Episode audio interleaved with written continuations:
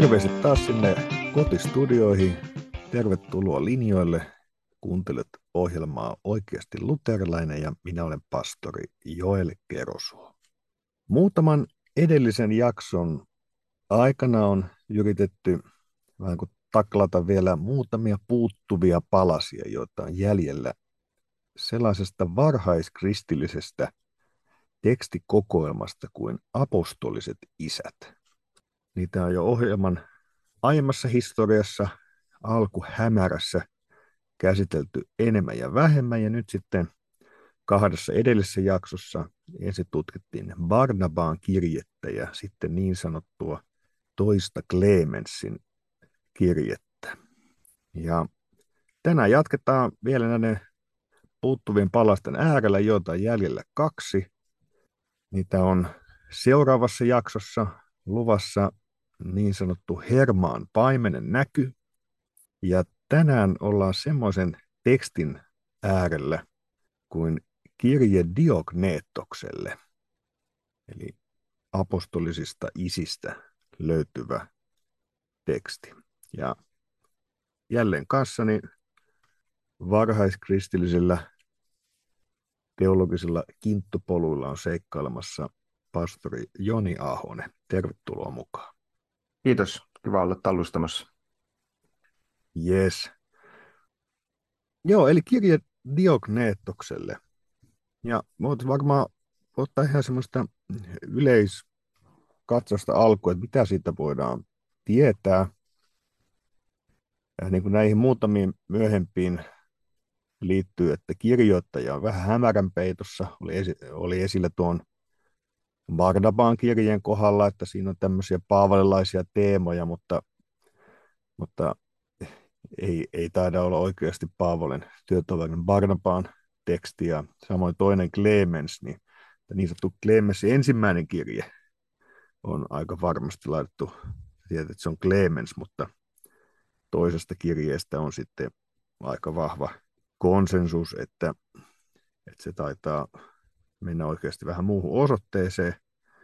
Nyt Diogneetoksen kirja on kulkenut myös siellä mukana.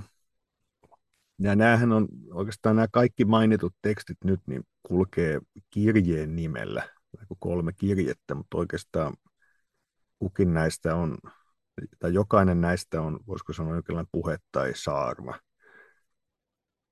Et vähän tässä tapauksessa, vähän niin kuin monet tietysti Uuden testamentinkin kirjeet on, on ollut myös samalla Jumalan palvelussaarnoja, joita siellä on, on luettu.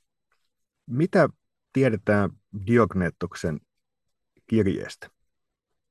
Joo, no kyllä, että Diognettoksen kirje tosiaan niin tota, on siinä mielessä vähän samanlainen kuin se aikaisempi teksti, mitä käsiteltiin, se Clemensin kirje, että jos sanottiin, että se on että otsikassa lukee kirja, mutta että oikeastaan sitä voisi ajatella ennemmin saarnana. Ja sitten no Diogneetoksenkin kirje, niin ei se nyt ainakaan tyypillinen kirje ole, ole sillä tavalla, että sitä voisi ajatella noin niin kuin lajityypin puolesta, että se on sukua näille tämmöisille tuota, apologiakirjoituksille, varsinkin sisältönsä puolesta tietysti, jota sitten sanotaan toisella vuosisadalla tekivät tai kirjoittivat muun muassa Justinus Martyyri ja Aristides ja Atenan Koras ja, ja niin edelleen. Ja tota, tämmöisen niin formaaliin apologia-määritelmään kuuluu tai kuului ainakin niin tota se, että, että se oli osoitettu keisarille, mutta siitä nyt ei ole kysymys. Mutta, mutta jos ajattelee, että millä tavalla tämä nyt sitten no niin kuin rakenteellisesti ja teemoittain etenee, että ensin, ensin tota, tosiaan Diagnetos lyttää pakanoiden epäjumalat järjettöminen ja sitten seuraavaksi saa kyytiä tosin aika lyhyesti, koska varmaan kirjoittajan kanssa tai vastaanottajan kanssa ollaan samaa mieltä asiasta, niin sitten, sitten niin tota, kyytiä saavat noin niin kuin juutalaiset taikauskot, niin kuin hän kirjoittaa, ja, ja, sitten, ja sitten puututaan tai sitten tullaan tähän kristilliseen sanomaan, ja siinä on myös aika tärkeässä osassa tämä kristillinen elämä ja sen korostus, että, että kristityt elävät niin kuin erityisen esimerkillistä elämää sitten yhteiskunnassa. Ja, ja siinä oikeastaan on, niin kuin sanotaan, aika monta yhtäläistä teemaa ja, ja jopa niin kuin samassa järjestyksessäkin kuin sitten jossain näissä muissa apologia, apologia-kirjoituksissa. Mm. Sitten tähän Diognetoksen kirjan loppuun on sitten äh, tästä liitetty todennäköisesti tämmöinen pätkä, jota sitten voi ajatella tämmöisenä, se on joissakin käännöksissä otsikoitukin, niin kuin, äh, olikohan se englanninkielisessä käännöksessä otsikoitu ja sillä, että, että saarna sanasta, siis saarna Jumalan toista persoonasta tai, tai lukouksesta, niin tota, että se, sitä on sitten ajateltu siihen lajityyppiin taas sitten kuuluvaksi.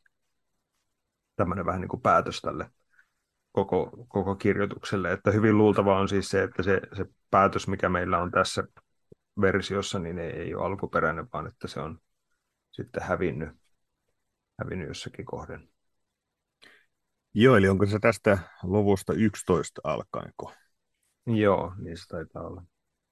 Joo, se on joihinkin laitoksiin sitten merkattu vähän tämmöisellä pitempi viiva laitettu siihen väliin, että milloin tätä sitten tuotu esiin, että tässä on epäilty, että on eri vaiheessa tämä teksti syntynyt. Mm. Mutta on, onko tämän tekstin synty ajankohdasta esitetty minkälaisia arvioita? No mä luulisin, että se varmaan yleensä äh, liitetään justiinsa noihin toisen vuosisadan, no varmaan aikaisimmat tai varhaisimmat arvaukset on, on toisen vuosisadan alussa ja sitten, sitten myöhäisemmät on myöhemmin.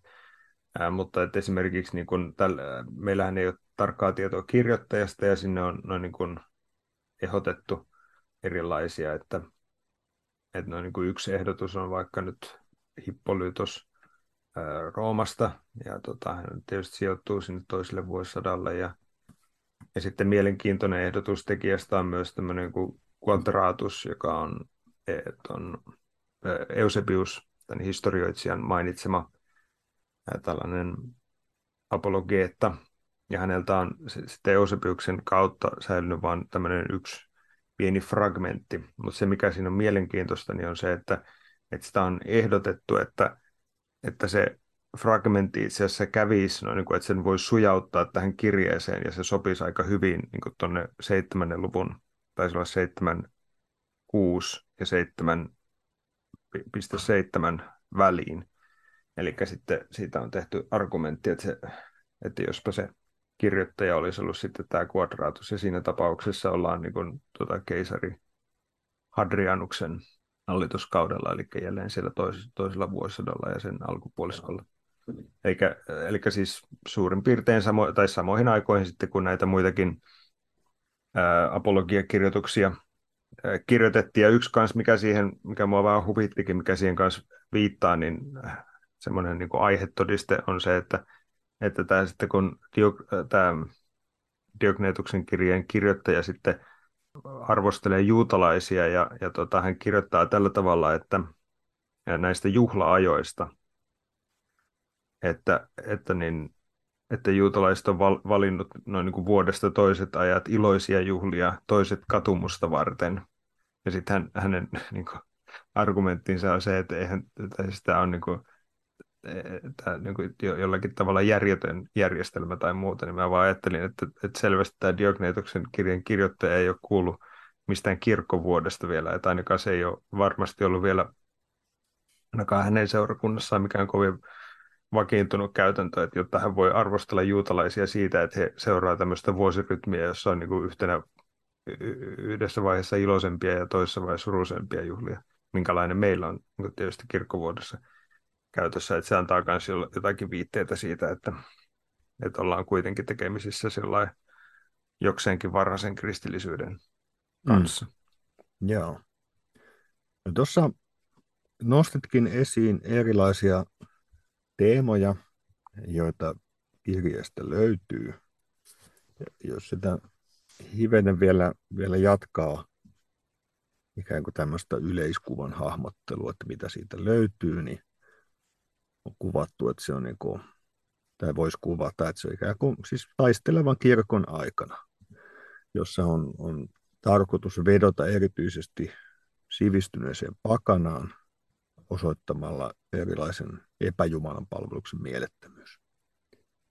Ja, Kyllä, joo. ja sitten siinä toisaalta, niin kuin toit esiin, on tämä sit suhde vanhan liiton kanssaan, hoidetaan suhdet juutalaisuuteen, ja sitten on joistakin kohdista voi miettiä, että onko ymmärretty oikein vai väärin.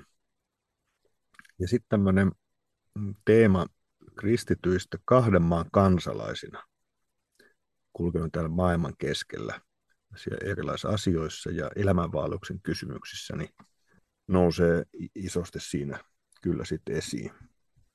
Tässä on niin kuin sanotaan, että eh, jos ajattelee Diogneetoksen kirjettä, niin, niin varmaan yksi kuuluisimmista koodista, jota mä ainakin itse kuullut paljon lainattavan eh, näiden muiden apologiettojen ohella, niin on just tämä, tämä tota, sitä voi ehkä pieni pätkä lukeekin ja, ja tuota, kuulijoille tiedoksi, että me käsittääkseni kummatkin meistä käyttää tätä toista painosta näistä tuota, apostolista isistä.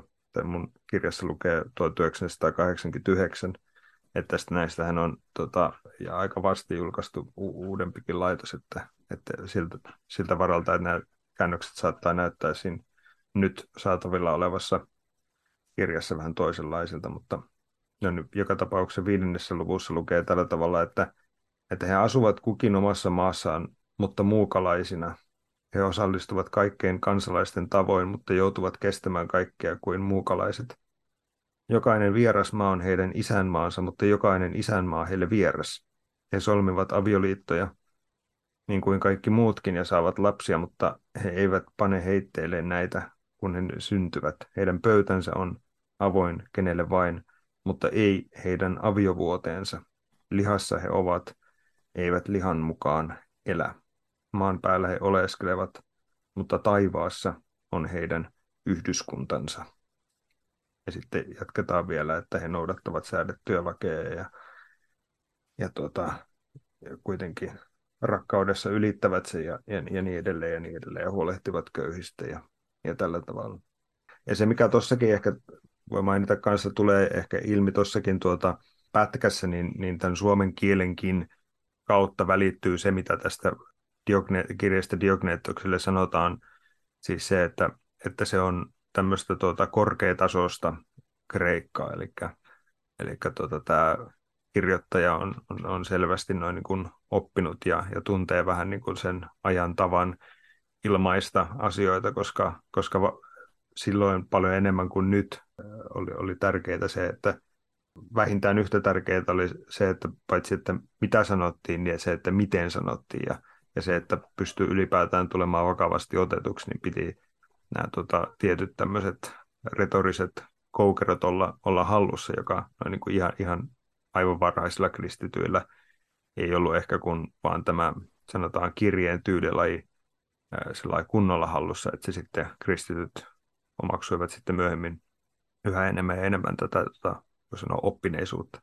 Mutta että tämä kirja Diogneetokselle on noin niin kuin yksi semmoista piirteistä on se, että se on niin kuin, sanotaan hyvin kaunopuheinen ja hyvin miellyttävä teksti lukea, että mä ainakin itse tykkään, ja niin kuin sanoin, niin se välittyy minusta ihan tällä niin kuin suomen kielelläkin. Joo. Tästä kristittyjen suhteesta maailmaan, tästä esimerkiksi luvuista 5 ja 6 tässä tekstissä, niin mulle vilkkuu mielessä myös ainakin sitten esimerkiksi Tertulianus-jaksossa olleita muutamia lainauksia ja hänen teksteistään, missä on, missä on tämä sama, samaa teemaa käsitelty, mikä on ollut varhaisessa kirkossa läsnä, tai voisiko sanoa että sieltä saakka läsnä yhä edelleen erilaisissa maailman ajoissa ja tilanteissa, mitä kristillinen kirkko ja kristityt on, on kohdanneet, että missä toisaalta tulee esiin, niin kuin tämä alkaa tämä luku, että kristityt eivät eroa muista ihmisistä minkään maan tai kielen tai tapojen perusteella. Eiväthän he asu missään omissa kaupungeissaan, eivät puhu muista poikkeava kieltä, eivätkä noudata eriskummallisia tapoja.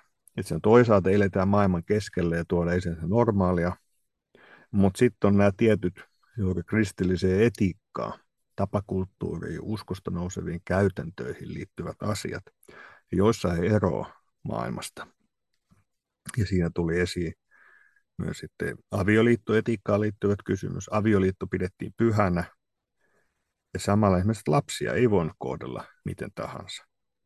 Et me nykyaikana ei niin kuin enää ymmärretä ihan sitä historiaa, mistä tullaan, että, että yksi, mikä, mistä kristityt on esi, niin kuin poikkeuksellisena joukkona tullut aikoinaan esiin, on se, että miten he kohteli sairaita, miten he kohteli vanhuksia ja miten he eivät jättäneet lapsia heitteille, koska tunnustettiin ihmisten luovuttamatonta ihmisarvoa, joka kuuluu myös pienille ja heikoille lapsille.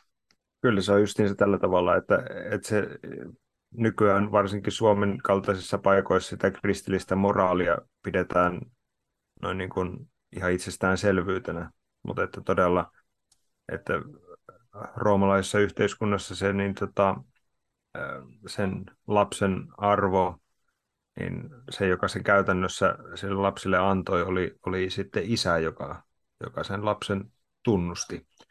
Ja, ja, ja isä no, niin tutkittu on saattoi myös tehdä sen päätöksen, että ei hän halua tätä lasta, ja sitten se lapsi jätettiin heitteelle, ja, ja siinä tilanteessa sillä lapsella oli vähän niin kuin kolme semmoista perus, tai kolme semmoista perusvaihtoehtoa, miten siinä tilanteessa sitten kävi tietysti, että ensimmäinen tietysti, että se lapsi kuoli sinne heitteille jätettynä, toinen vaihtoehto oli sen, että sen löysi jotkut, jota me nykyään kutsuttaisiin ihmiskauppiaiksi, jotka sitten tekee sitten prostituoitun tai orjan tai jotakin vastaavaa.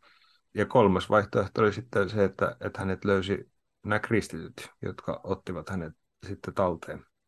Samaan yhteydessä siitä ei tässä Diogneetuksen kirjassa kirjoiteta, mutta, mutta kylläkin sitten muistaakseni siinä Barnabaksessa oli siitä, kun puhuttiin siitä elämäntiestä ja ja sitten sama juttu sitten siellä apostolien opetuksessa, niin sitten siihen liittyy kanssa vähän niin kuin samaan yhteyteen tämä opetus siitä, että, että lasta ei saa tappaa myöskään lähdetyttämällä, eli mitä siis tarkoittaa abortoimista.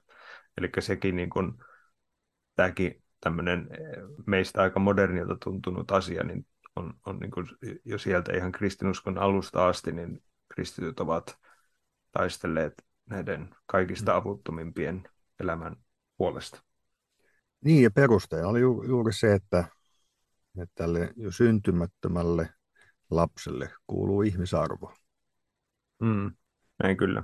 Senkin voi huomauttaa myös sillä tavalla, että sitten jotkut voi tietysti, tai sen, semmoisenkin ajatuksen on kuullut, että, että, no, että no se, sitähän voi pitää semmoisena onnellisena asiana, että, että osittain kristinuskon takia me ollaan noin niin kuin tultu tähän pisteeseen, mutta mutta, tuota, mutta enää sitä ei välttämättä tarvi, että jos on vaikka ihminen, joka pitää, että, että ei ole mitään perustetta uskoa Jumalaan tai muuten näin, niin, niin se, että nyt kun me ollaan nämä, niin kuin nämä tämmöinen, tämmöinen moraali saavutettu, niin sitten se, se, ei me nyt enää tarvita sitä kristinuskoa mihinkään, että se on saattanut olla joku yksi tai kaksi porrasta siinä matkalla, mutta että ne voi jättää sinne. Mutta sitten voi ajatella kyllä, että ei, ei, ei niin kuin tämä todistus, mikä tulee sitten ihmisluonnosta muualta, että jos ajattelee vaikka nyt Kiinan kaltaisia paikkoja, niin siellä on kanssa ollut tätä ihan samaa käytäntöä, että jos ei ollut yhden lapsen politiikan aikana, että jos ei ollut mieleinen lapsi, niin sitten laitetaan tyttölapsi roskiin ja, ja koetetaan uudestaan, joskus saataisiin poikalapsi. Että ihan, ihan toisin sanoen ihan sama juttu kuin mitä Roomassakin olisi Joo. tehty. Joo, tämä eri tavoin ihmisarvoon ja moraaliin liittyvä asia on kiinnostava. Ja sitten kun seuraa nykyajan kirjoittelua, tämmöisen kuin valtakulttuurin tai median tekstejä, missä usein on toimittajat, tutkijatkin tuntuu olevan niin kuin ihan suoraan sanottu ihan pihalla siitä, siis kristinuskon vaikutuksesta tähän asiaan. Ja, ja, ja kirkko yritetään joskus maalata semmoisena suorastaan ikään kuin, että se on ihmisarvon jokin vastainen asia, jos ei se nyt mene vaikka innokkaasti mukaan vaikka Pride-juttuihin tai, tai näin, että se, se tulee niin, kuin niin kapeaksi ja sokeaksi se katse näkee, näkee tätä, tätä kokonaisuutta ja eikä kuin ymmärrä sitä historiaa, mistä tullaan. Ja, ja et samaan aikaan siis ilman muuta on totta, että kristillinen kirkko sanoo myös tiettyihin elämänvalintojen asioihin, että, että kaikki ei ole hyvää ja oikein ja yhtä siunattua kaikki ei ole Jumalan käskyjen mukaisia asioita. Ja siksi kirkko ei voi siunata kaikkea. Mutta samaan aikaan siitä huolimatta, että se on kritisoinut jotenkin elämänvalintoja, ratkaisuja, niin alusta saakka tämä luovuttamaton ihmisarvo on ollut siellä läsnä. Siis totta kai me historiasta löydetään monenlaista, milloin kirkko on toteuttanut tätä niin kuin tosi kurjalla tavalla tai ei ole toteuttanut ja, ja yhdessä maallisen vallanpitäjän kanssa löytyy monenlaista, mutta siis tämmöinen niin perus uskosta ja opetuksesta, mitä on ollut vahvasti läsnä. Ja, ja juuri se, että siis sitähän niin tutkimuksessa todettu epäilty, että vaikka Korintin seurakunnassa olisi iso osa ollut alkuun erilaisia orjia. Että orjat, ikään kuin se, se vetossa ja sanoma siihen, että, että vaikka meillä voi olla erilainen yhteiskunnallinen asema, niin jokainen meistä on siinä tavalla samalla viivalla, että me kerran joudutaan tekemään tiliä elämästämme. Ja me ollaan jokainen toisaalta saman armon varassa. Ja, ja se, että siksi ei ole niin, että se kuka sattuu olemaan vahvin ja voimakkain tai vahvemmassa asemassa, että se oikeuttaisi toimimaan miten tahansa. Ja, ja juuri tämä, ja juuri että, tämä, mm.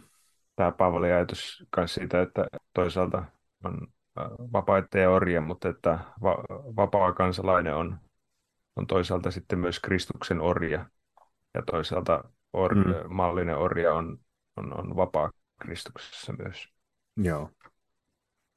No tässä Diognetuksen kirjeellä seuraa myös että ajatus, siellä tuodaan esiin, että, että tästä uskosta johtuen myös sit tulee sit vaikeuksia yhteiskunnassa.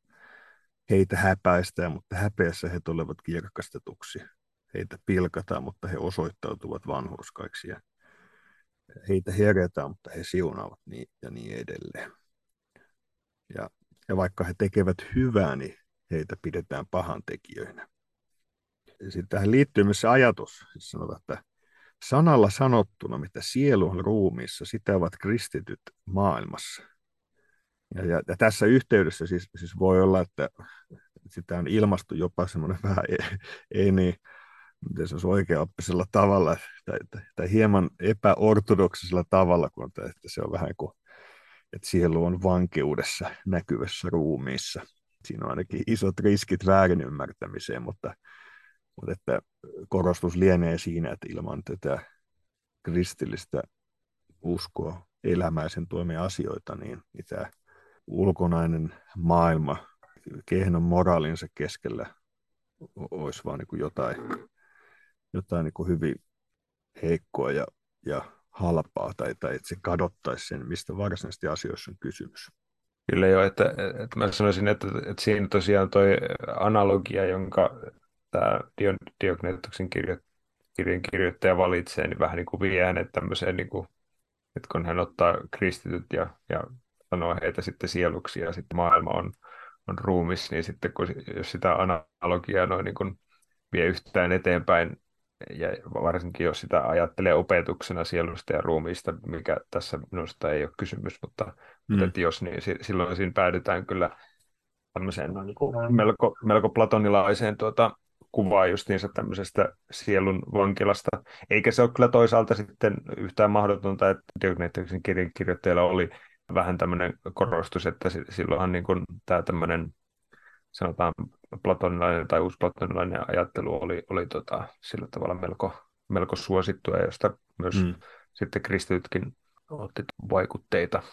Kyllä, kyllä. Että meidän aikanamme on omat filosofiat, joiden kanssa me joudutaan kamppailemaan ja toisaalta voidaan jossakin nähdä, että jossa kristilliset yhteisöt voi olla ihan rähmällään aikamme filosofia kulttuuri. Ei, ei kun y- pystytä ymmärtämään sen ongelmia, vaan se yritetään linkittää tai, tai yhdistää suoraan johonkin ajan filosofiaa. Ja sitten samaan aikaan, kun me katsotaan tätä historiaa, niin meistä tuntuu kummalliselta, että miten nyt tuolla tavalla tuohon platonismiin yritti noita asioita yhdistää sen kautta lukee. Ja, ja tietysti se on sen ajan vallitseva filosofinen kulttuuri monessa mielessä siellä oppineilla ja mitä se ympäristö ajatteli, että on syönyt, niin se on, se on niin kuin luonteva juttu, että sieltä käsin sitä tarkastellaan sen kategorioita.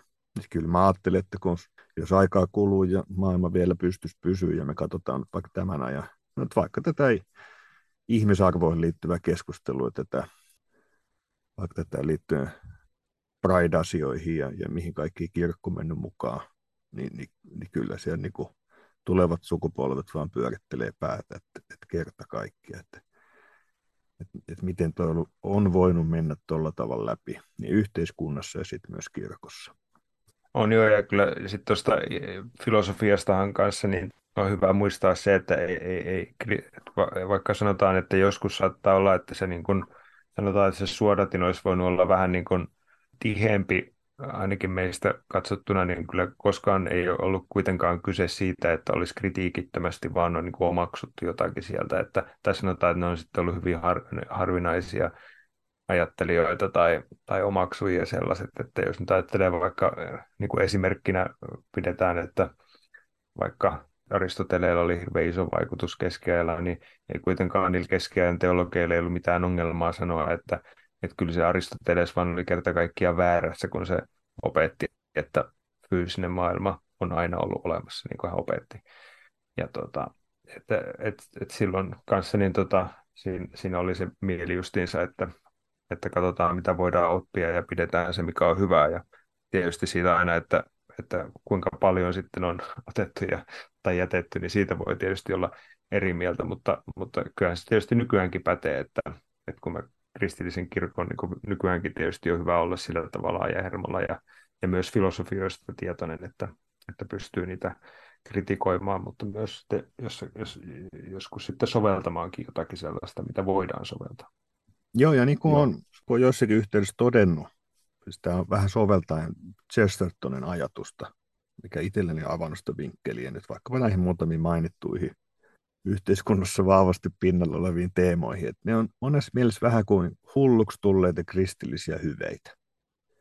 Että siellä on joku ihan oikeakin, ehkä luotuisuuden kautta nouseva hyvä ajatus, vaikkapa nyt tasa-arvosta tai, tai myös ihmisarvosta ja siitä, että, että ihmisillä ei olisi vaikeaa, vaan olisi kiva, kun heillä olisi hyviä, hyvin ja kivaa. Mutta sitten kun se irtautuu perustastaan. Se, se irtautuu Jumalan ilmoituksesta, se irtautuu syvemmin ymmärtämästä maailmaa, ihmisen olemusta, mistä me tullaan, ketä me ollaan ja, ja mikä meidän päämäärä. Ja silloin ne alkaa mennä myös vinksalleen ne, ne hyveet. Ja, ja niitä tulee sitten kristillisen uskon näkökulmasta vähintäänkin hyvin puutteellisia tai jossakin yhteydessä jopa suorastaan harhaanjohtavia.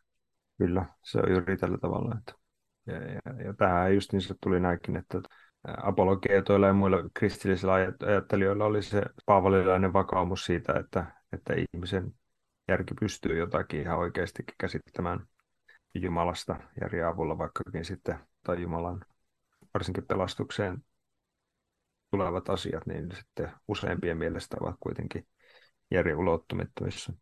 Se, mitä mä haluaisin vielä nostaa tuosta kristittyjen ja, ja maailman suhteesta, niin liittyy tuohon sitten, että jos ajattelee, että, että kun sitten aikanaan kelka kääntyy, kääntyy toiseen suuntaan, että nythän Diogneetoksen kirjeen aikana tosiaan, niin kuin sanoit, niin elettiin sitä, sanotaan vainon aikaa, ja, ja tässä puhutaan paljon siitä, että mitenkä kristityt toimii sitten näiden vainojen keskellä, niin sittenhän se tietysti yleinen kritiikki, eikä täysin aiheeton, niin on se, että, että sitten eilispäivän vainoista monesti tulee se huomispäivän vainoja, ja, ja näin valitettavasti sitten kävi ainakin paikoin myös niin, niin kristilliselle kirkolle sillä tavalla, että sitten kun aikanaan Konstantinus ja hänen seuraajansa ensin paransivat kristittyjen asemaa ja sitten viimein neljännen vuosisadan lopulla kristinuskosta tuli virallinen uskonto, niin sitten sanotaan, että, että se kun tälle sitten kritisoivat nämä apologeetat niin tätä tämmöistä pakkoa, että on pakko uhrata keisarille ja ei saa seurata omaa uskoa ja omaa tuntoa ja näin päin pois, niin, niin sitten sanotaan näin, että, että Diagnootuksen kirja on kyllä saarna myös kristilliselle kirkolle kanssa sillä tavalla, että, että sanotaan näin, että ei se kristillinen kirkko sitten aina, aina noudattanut, mutta vaikka sitten näitä periaatteita, mitä täällä Diogneetoskin sitten kirjoittaa, että kun hän puhuu sitten tästä, että kun Jumala lähettää Jeesuksen, niin tota, hän kirjoittaa näin, että entä tekikö hän tämän saadakseen aikaan hirmuhallituksen ja herättääkseen pelko, äh, pelkoa ja kauhua, niin hän joku ihminen saattaisi ajatella. Ei suinkaan, päinvastoin hyvyyttä ja lempeyttä osoittain hän hänet lähetti, niin kuin kuningas lähettää poikansa, niin ikään kuninkaan. Jumalana hän lähetti hänet ihmisenä ihmisten luo. Hän hänet lähetti pelastaen ja suostutellen, ei pakkoa käyttäen. Jumala ei näe tunne pakkoa.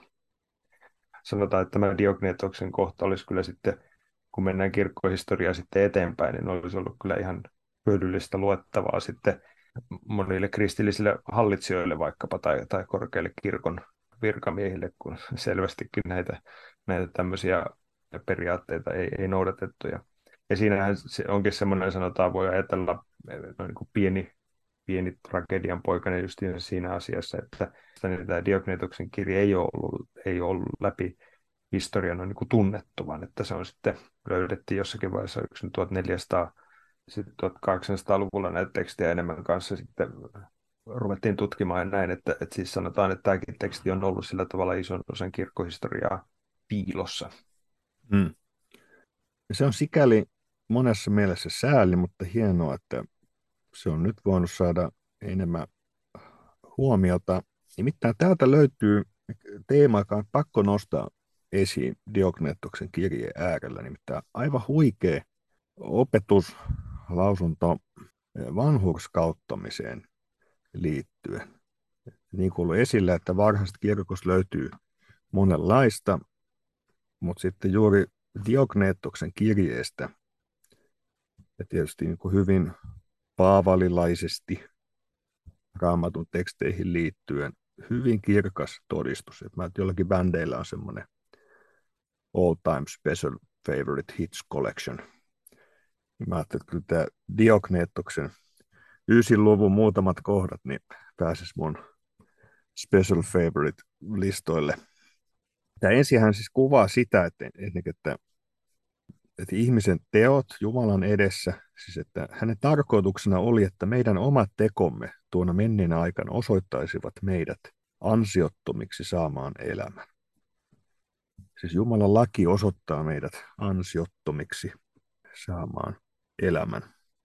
Ja, ja että me, meidän vääryydessä tekemiemme tekojen keskeltä se osoittaa meitä ansiottomiksi, mutta miten me Jumalan voimasta voisimme tulla kelvollisiksi. Ja nyt tässä seuraavassa lainauksessa, siis toisaalta esiin, että, että mitä on lain teot, tulee hyvin esille se, että miten hän ikään kuin sulkee väärin ymmärryksiä pois vanhurskauttamisesta ja toisaalta selkeänä, että se ei ole jotakin ihmisen ikään kuin sisällä tapahtuvaa, vaan puhutaan syntien peittämisestä. Siis puhutaan syntien anteeksannon lukemisesta. Mä luen tästä luvusta yhdeksän. Meitä säälien hän omasta aloitteestaan otti kantaakseen meidän syntiemme taakan ja antoi oman poikansa lunnaiksi meidän edestämme, pyhän laittomien puolesta, sen, jossa ei pahuutta ollut, pahojen puolesta, vanhurskaan väärien puolesta, katoamattoman katoavaisten, kuolemattoman kuolevaisten puolesta. Mikä muu näet olisi voinut peittää meidän syntimme kuin hänen vanhurskautensa?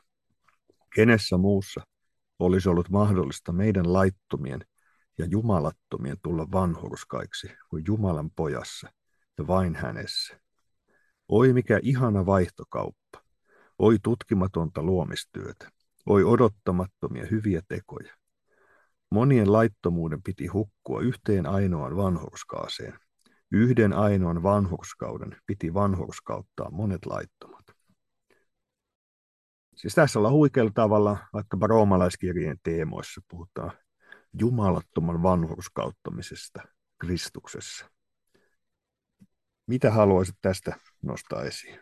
Joo, tämä on kyllä sanotaan huikea kohta, ja tätä lukiessa varsinkin kun tulee tuo kohta, että oi mikä ihana vaihtokauppa, niin se, sieltä tulee melkein semmoinen osa tai, tai, tai olo, että, että ei kai nyt vain Luther ole päässyt sormeilemaan tätä tekstiä. mutta niin, toi, mutta tuosta kanssa, niin tota, kun monesti puhutaan näistä erilaisista sovitusteorioista ja, ja, ja, ja sillä tavalla, ja niitä vaikka sanotaan lunnasteoria tai, tai Kristus voittaa tai, tai sitten tämä, että, että Jeesuksen päälle luetaan nämä synnit, että, että on tämä tämmöinen lakitekninen näkökulma, niin se on, tässä on aika hyvä esimerkki siitä, että kuinka nä, näitä kannattaa vaan niin kuin ajatella sillä tavalla, ei, ei niin kuin toisiansa poissulkevina teorioina, vaan noin niin kuin useampana näkökulmana tai sitten niin kuin useampana tapana nä, nähdä se Jumalan sovitustyön koko laajuus ja, ja rikkaus, koska niin tässäkin kohdassa ne on ainakin nämä kaksi, nyt mainitaan erikseen nämä lunnaat, mutta sitten samalla on ihan selkeästi tulee tuota, ilmi, että on kysymys myös tämmöisestä, että, että, Kristu, että sanotaan, että hän otti kantaakseen synnit, joka tulee ihan sieltä Jesaja 53 ja, tota, ja just merkitsee sitä, että se, joka kantaa syntejä, on niistä vastuullinen, eli siis Kristuksen päälle luettiin synnit ja sitten niin kuin sanotaan moneen, moneen eri tapaan, niin tämä, että Kristus meidän puolestamme, että Kristus on sijaiskärsiä, että, että syyt on laittomien puolesta ja, ja tällä tavalla. Et sano, että joskus se vaan sillä tavalla sanotaan vähän niin kuin yksinkertaistaen se, että vanhassa kirkossa oli sitten joku tietynlainen teoria voimassa ja sitten se jossakin vaiheessa muuttui, muuttui toisenlaiseksi ja, ja sitten, sitten taas seuraava kummos seuraavan, että se ei, ei todellakaan niin kuin sillä tavalla ihan näin yksinkertaista ole. Ja niin kuin, niin kuin raamatussakin löytyy monenlaisia kuvia tästä pelastuksesta, niin samalla tavalla näyttää olevan tästä, tässä Diogneetokselle, mutta, mm. mutta samaa mieltä olen, että on, on, on kyllä huikea, huikea evankeliumikohta kyllä tämä. Joo, tosiaan kun ihanalla tavalla tähän luterilaisille rakas ajatus autuosta vaihtokaupasta on tässä läsnä. Ja, ja kristillisen uskon ytimessä ajatus siitä, että sinulla on Herra Jeesus, vapahtaja, joka on kantanut sinun syntisi. Sinä saat antaa koko elämäsi, sinun syntisi, kaiken tekemiseen ja tekemättä jättämisen Jeesukselle. Ja Jeesus antaa sinulle syntien anteeksi antamuksen oman pyhyytensä. Hän peittää sinut vanhurskaudellaan. Ja, ja tämä niin kuin luterilaisilla rakas ajatus, joka on ollut julistuksen ytimessä, niin on, on tässä myös hienolla ja kirkkaalla tavalla varhaisen on. kirkon esimerkissä. Hmm. Ja sitten ajatellaan, että sekin on sitten merkille pantavaa, että kun hän sitten tämän evankeliumin sitten julistaa, niin sitten sitä seuraa vähän niin kuin, tai aivan lyhyt tämmöinen vähän niin kuin katekismuspätkä, sellainen niin kuin kolminaisuusoppia seuraten tästä sitten luvusta 10 lähtee, että, että jos sinulla on halu saada tällainen usko, niin opi ensin tuntemaan isää. Ja sitten puhutaan luojasta ja kuinka sitten Jumala lähetti poikansa, sanotaan aika lyhyesti näin, ja, ja sitten päästään sitten viimeisenä päästään tähän, tähän niin pyhitysaiheeseen sillä tavalla, että, että mistä ilosta sinun täytyykään täyttyä, kun olet oppinut tuntemaan hänet, ja kuinka tuletkaan rakastamaan häntä, joka on näin on jo ennen sinua rakastanut. Eli just tämä tämmöinen perus, sanotaan, ja, jaottelu, joka lähtee, niin kuin meilläkin katekismuksessa on nämä uskon kohdat, että ensin, ensin puhutaan luojasta ja sitten Kristuksesta, lunastuksesta ja sitten viimeisenä, tässä nyt ei tietysti mainita pyhän hengen työtä, mutta, tai, tai pyhän henkeä itseään, mutta, mutta selvästi on ky- kysymys tästä pyhän hengen työstä ihmisessä, koska sitten kun puhutaan tästä Kristuksen jäljittelystä, niin sanotaan sitten minusta aika hyvin tällä tavalla, että, että älä ihmettele, ja, ja sehän on semmoinen asia, että pitää todella ihmetellä, että älä ihmettele, voiko ihmisestä tulla Jumalan jäljittelijää. Kun Jumala tahtoo, se on hänelle mahdollista.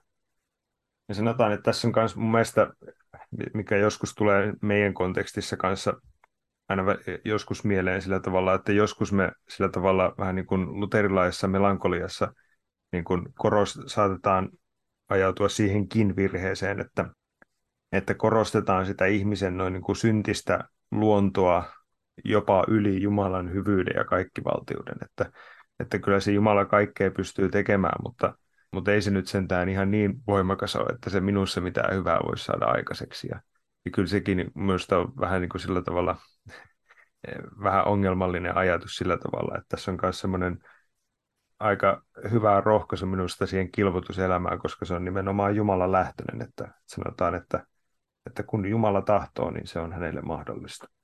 Mm, kyllä. Onko joitakin teemoja, mitä haluat vielä lopuksi kirjeestä nostaa esiin? No ehkä tuon, tuon minä voisin mainita tuosta, että mehän puhuttiin vähän tästä kristillisestä moraalista. Ja se tulee itse asiassa tämä kohta, josta ajattelin sanoa, niin just tämän kohdan jälkeen, tämän vähän niin kuin lyhyen katekismusopetuksen jälkeen, kun on puhuttu tästä Jumalan vaikuttamasta uudesta elämästä pelastetussa. Tälle vastapainona sitten sanotaan, koska sitten tämä kristillinen elämä roomalaiselle ihmiselle tai siinä maailmassa elävälle on vaikuttanut aivan monessa mielessä aivan käsittämättömältä. Siis tämmöinen asia, että, että nyt ne, että se ei olekaan niin hyveellinen, ei olekaan se vahva ja, ja suuri, ja jolla on myös aika isot oikeudet suhteessa niin kuin vähempi osasiin, koska, niin kuin, koska hänellä on sitä valtaa ja voimaa, vaan että nyt näillä suurilla ja voimakkailla onkin vastuu näistä pienemmistä ja heikoimmista, että, ja että heillä on arvoa ja että heitä pitäisi nyt auttaa. Tässä kirjassa sanotaan näin, että ei onnellinen elämä ole sitä, että voi vallita lähimmäistään tai haluaa omistaa enemmän kuin heikot, eikä sitä, että on rikas ja voi kohdella väkivaltaisesti huonommassa osassa olevia. Tämä on semmoinen asia, jotka niin kuin, on tullut joitakin kertoja noin niin kuin, nykyisessäkin keskustelussa esille, kuinka sitten jotkut historioitsijat on korostanut tätä kristinuskon merkitystä siinä, että kuinka se on muokannut meidän moraalikäsitystä. Että siis todella siis roomalaiselle, tavalliselle roomalaiselle ei auttanut mennä itkemään yhtään sitä, että voi voi kun minä olen niin alistettu ja sorrettu. Että meidän rea- semmoinen reaktio on, että, että voi ei, että joku on alistettu ja sorrettu, että no sitä pitää auttaa. Mutta roomalainen sanoi, että jaa, sinä olet niin tota, alistettu ja sorrettu, no hyvä, minä otan sinut orjakseni, että minä sitten alistan sinua ja sillä tavalla, että ja totta kai roomalainenkin ajattelee, että eihän tietysti itse halua orjaksi tai alistetuksi tai sorretuksi, mutta sen, sen takia hän sitten kilvoittelikin siinä, että olisi vahva ja, ja, ja säilyttäisi sen asemansa vähän niin kuin toisten noin niin kuin vallitsijana, että se oli se siunattu asema. Mutta että kristinusko kääntää tämän niin koko asetelman päälailleen ja että se se semmoinen vähän niin kuin perusmaailmankatsomus, semmoinen vähän niin kuin defaultti tai miksi sitä nyt sanoisi, niin, niin on näyttänyt ihan toisenlaiselta kuin mitä se sitten nä- näyttää siinä maailmassa, joka aikanaan sitten vähän niin kuin luodaan tämän juutalaiskristillisen arvomaailman päälle, jossa niin kuin aikaisemminkin jo puhuttiin, jossa ihmisellä on tämmöinen luovuttamaton Jumalalta peräisin oleva arvo.